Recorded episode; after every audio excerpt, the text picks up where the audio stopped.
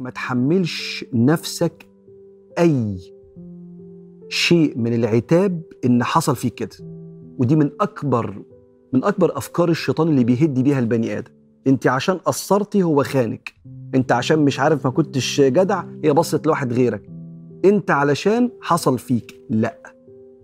الخاين هو اللي خاين والمقصر هو المقصر والمسيء هو اللي مسيء. اسمع ربك بدقة بيقول لك إيه. بيقول لك من اهتدى فإنما يهتدي لنفسه ومن ضل فإنما يضل عليها ولا تزر وازرة وزر أخرى. أيوة ما تشيلش ذنب حد أنت ما عملتوش. لأنك أنت أو أنت لو تحملت ذنب الخيانة اللي حصلت فيك ده يهدك. أيوة ما أنا علشان مش كفاية هو بص بره استنى بس لحظة واحدة. لا هو الخاين خان عشان هو خاين.